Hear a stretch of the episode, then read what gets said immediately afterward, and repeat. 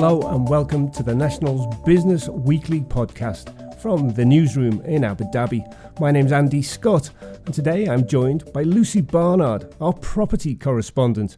We're going to be talking about a report that's come out from Cavendish Maxwell, which suggests that villa and apartment prices have fallen 4 to 6%. That's both in Dubai and Abu Dhabi, the bellwethers of UAE real estate.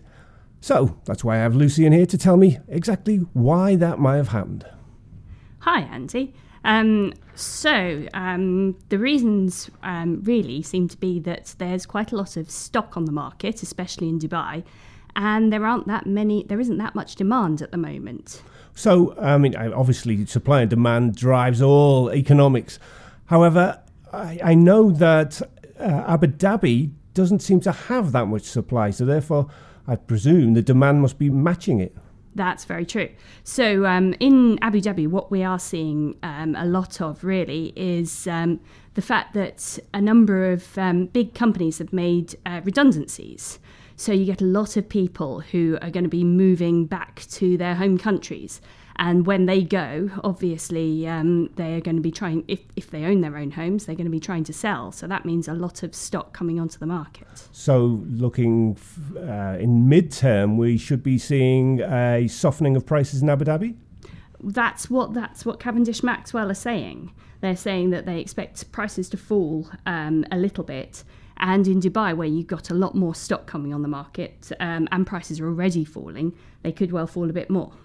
Now, obviously, if you're a landlord, this isn't good news. But from the other side of the street, if you're uh, renting, it's got to be uh, good news for a lot of people here. I'm glad you mentioned that. Yes, um, rents are also, uh, Cavendish Maxwell say, um, likely to fall um, a bit more in Abu Dhabi. We've already apparently seen them fall in Dubai.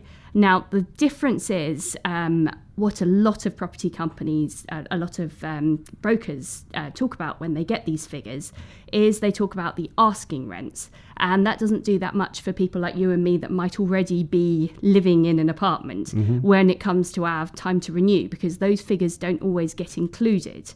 Um, so, what a lot of the brokers are saying now is that those asking rents are already falling.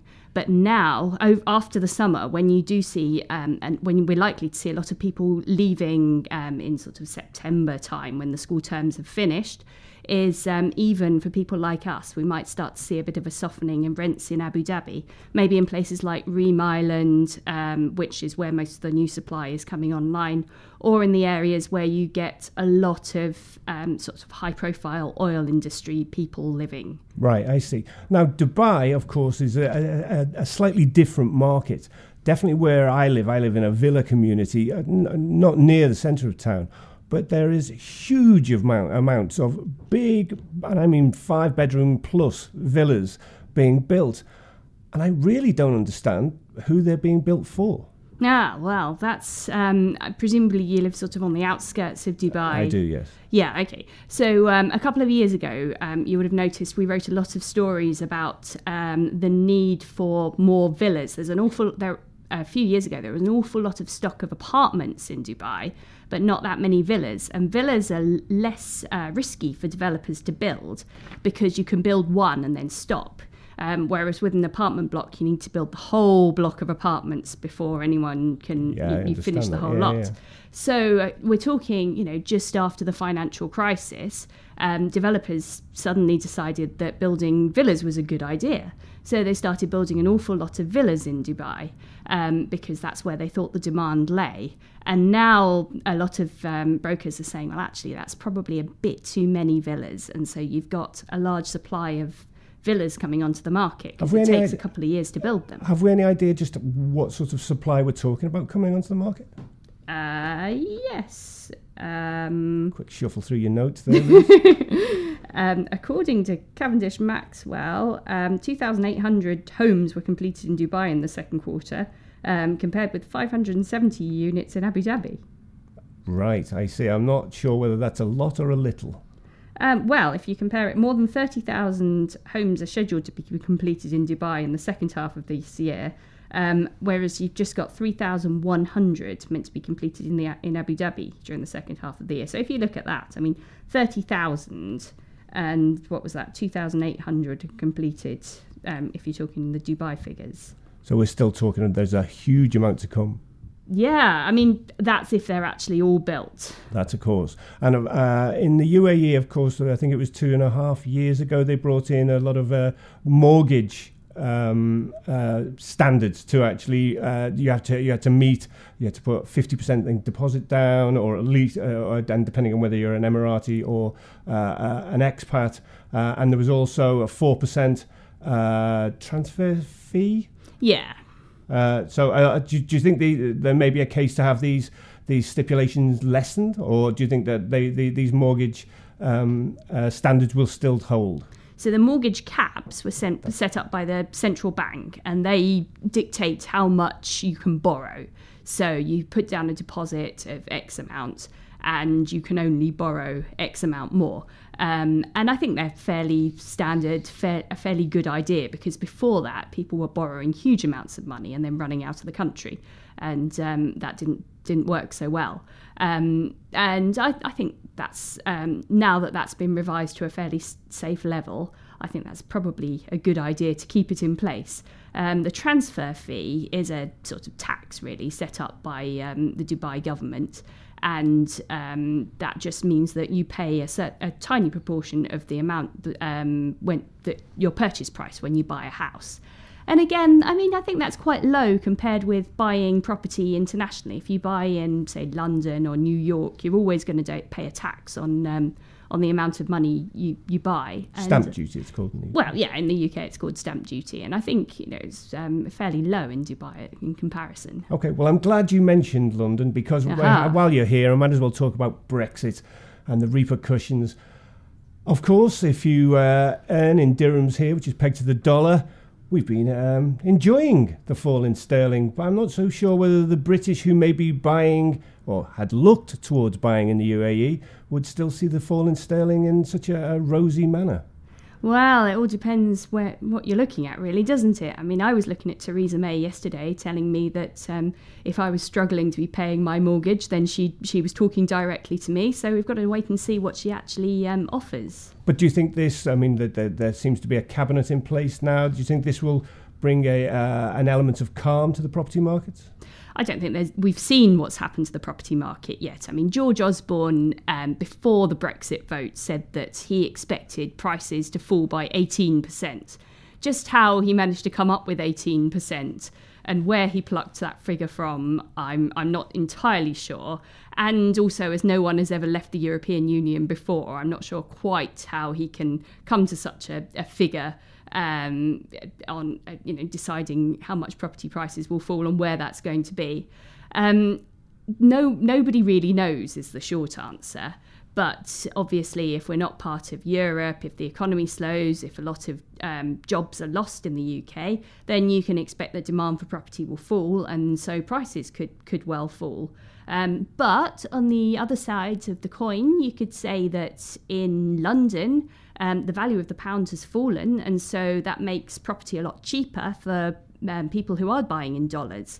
Like people, you know, Gulf investors would be a prime example of that.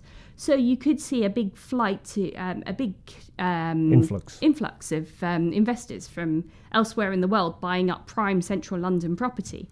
What that means for people in Cardiff, in Glasgow, in Bristol, um, probably you know that they're less likely to be looking there, but I don't really know. it's the short answer. Lucy, we'll leave it there. Thank you very much for that. Thank you. Following on, we have Mustafa Al-Rawi here, uh, the business editor for the National. What did you make of that, Mustafa? Well, I'd like to pick up on sort of the end of the conversation that you and, and Lucy were having there about the property markets, because our regular listener would know that you and I have been talking about whether only the, one. Well, I, I don't want to be too bullish about it, but maybe two. Um, but uh, our regular listener would know that you and I have been talking a lot about whether the property market ha- was near or was at bottom. And Cavendish Maxwell's data follows a lot of data from analysts and brokers um, talking about price declines. And, and perhaps, um, as insightful as it is, it isn't perhaps giving us any new drivers for the property market. And that it's got parallels. In the last two days, we've seen data coming out about crude markets. We had OPEC's monthly report. We had the IEA yesterday. Uh, Tony McAuley wrote on the IEA in uh, today's paper, um, and they, their vision for 2017 is of sort of supply and demand balancing out. But currently, there's a lot of um, oversupply of crude oil stocks. So almost we're we're kind of tracing bottom as well in, in another big market which feeds into property and every other aspect of the economy. And the question was always when you and I talked about this, not so much are we near bottom, have we hit bottom, but how long are we going to stay there before things pick up? And it's probably likely that we won't really know that until the dust has settled over the next few months. I, I, see what you're saying, but it does seem as though there's an, uh, a, a, series of pressures on the global economy, not just the oil price, but Brexit um, and the European Union being it, it, it, still hasn't sorted itself out with the, with the, problems with the euro. And I do wonder just uh, whether we're going to be looking at new lows within the next couple of months and, and, and going forward. I have to be bullish at this point because that nothing new is is really out there. I mean, we've been dealing with, for example, China for a long time now, and uncertainties there. We've been dealing with um, Brexit before and after, and currently we're you know we're seeing some of the consequences. And oil obviously has been you know that's been an issue since mid 2014 as it began to slide. So everything I think is is priced in. The risk is to the upside actually over the next 12 to 18 months of good news that we're not expecting to come. You know, we're all expecting doom and gloom at the moment. That seems to be our mindset. So it's almost like the normal course of events right now is to assume that, you know, everything is going to is going to hover around the lows that we're at. But what happens when good stuff happens? Well, strangely you mentioned that good stuff because the Emirates NBD, which, well, it was the UAE's biggest bank up until our recent merger in Abu Dhabi, uh, it has a monthly economy tracker. It says that retail and tourism for the UAE is at a 10 month high. It says that, yeah, it is, uh, it is actually keeping up a lot of, of uh, optimism uh, across uh, the UAE. However, employment isn't keeping up with that. So it seems as though while we are getting increasing increased amount of visitors here and uh, the, the length of stay is is uh, is also lengthening. Um, our tourist our tourist industry isn't actually investing in itself. Well, if we, we look at Dubai, and that data for June was, was was quite optimistic. One thing about Dubai, which I've always felt has been a strength and a weakness, has been how focused it is on visitors and tourists in terms of, of its services and economy. And to and if you're a resident it's frustrating because you feel like well they're not they're not really catering directly to me. Everything that I get is kind of a byproduct of what is being put out there for the tourists. However when you have fluxes in the economy um, as we, we're going through now where maybe jobs are diminishing or not being created as fast as possible and residents are coming and going and you're relying predominantly on visitor trade and tourism day, trade, yeah. which you have more of control over because it's all about where you market, right? I mean, if one one market is a bit weak, let's say Europe or whatever, because the currency moves, um, you go somewhere else and you attract people. Yeah. So they, that allows them to have some kind of, of impact, at least in Dubai, we're talking about. Well, yeah, but it's the, the, the job you're saying then, I presume, it's the job of Emirates and Etihad. Yeah, yeah, but part, partly, but it's also the job of Dubai Tourism and, and other tourism authorities to, to, to put it in the minds of visitors because somewhere in the world someone's taking a holiday or someone's taking a business trip. There's a lot of them here. Yeah, exactly. So uh, you know, Dubai specifically, more than any other emirate, more than any other state in the Gulf, is geared up towards attracting the highest number of visitors at any one time. And the you know, we talked about this a lot about the impact on retail, impact on hotels, impact on all the other aspects of the economy. But the data's not saying that less people are coming.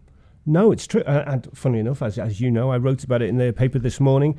Accor Hotels, we've known about it for a long time, taking um, buying FRHI, uh, which are Qatar uh, Investment Authority and Kingdom Holdings um, uh, wider group. Uh, they bought uh, that for 2.9 billion euros. Uh, yesterday it was inked. they're putting 60 five star luxury and upscale hotels in the region they're backing it big style. I mean, uh, which I, I asked them straight. I said, you know, is, isn't this, this the wrong time to be making this sort of acquisition?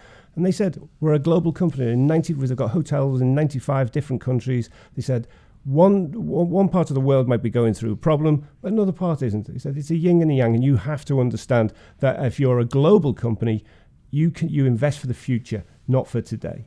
And and I, that that's the message really is that if if big international companies that have the resources to do the proper analysis, you know, not all of them will be correct, but you assume a vast majority will, you know, have backed up their decisions with some Well, kind of cold hard fact. Well, I mean, look, take the UK for example.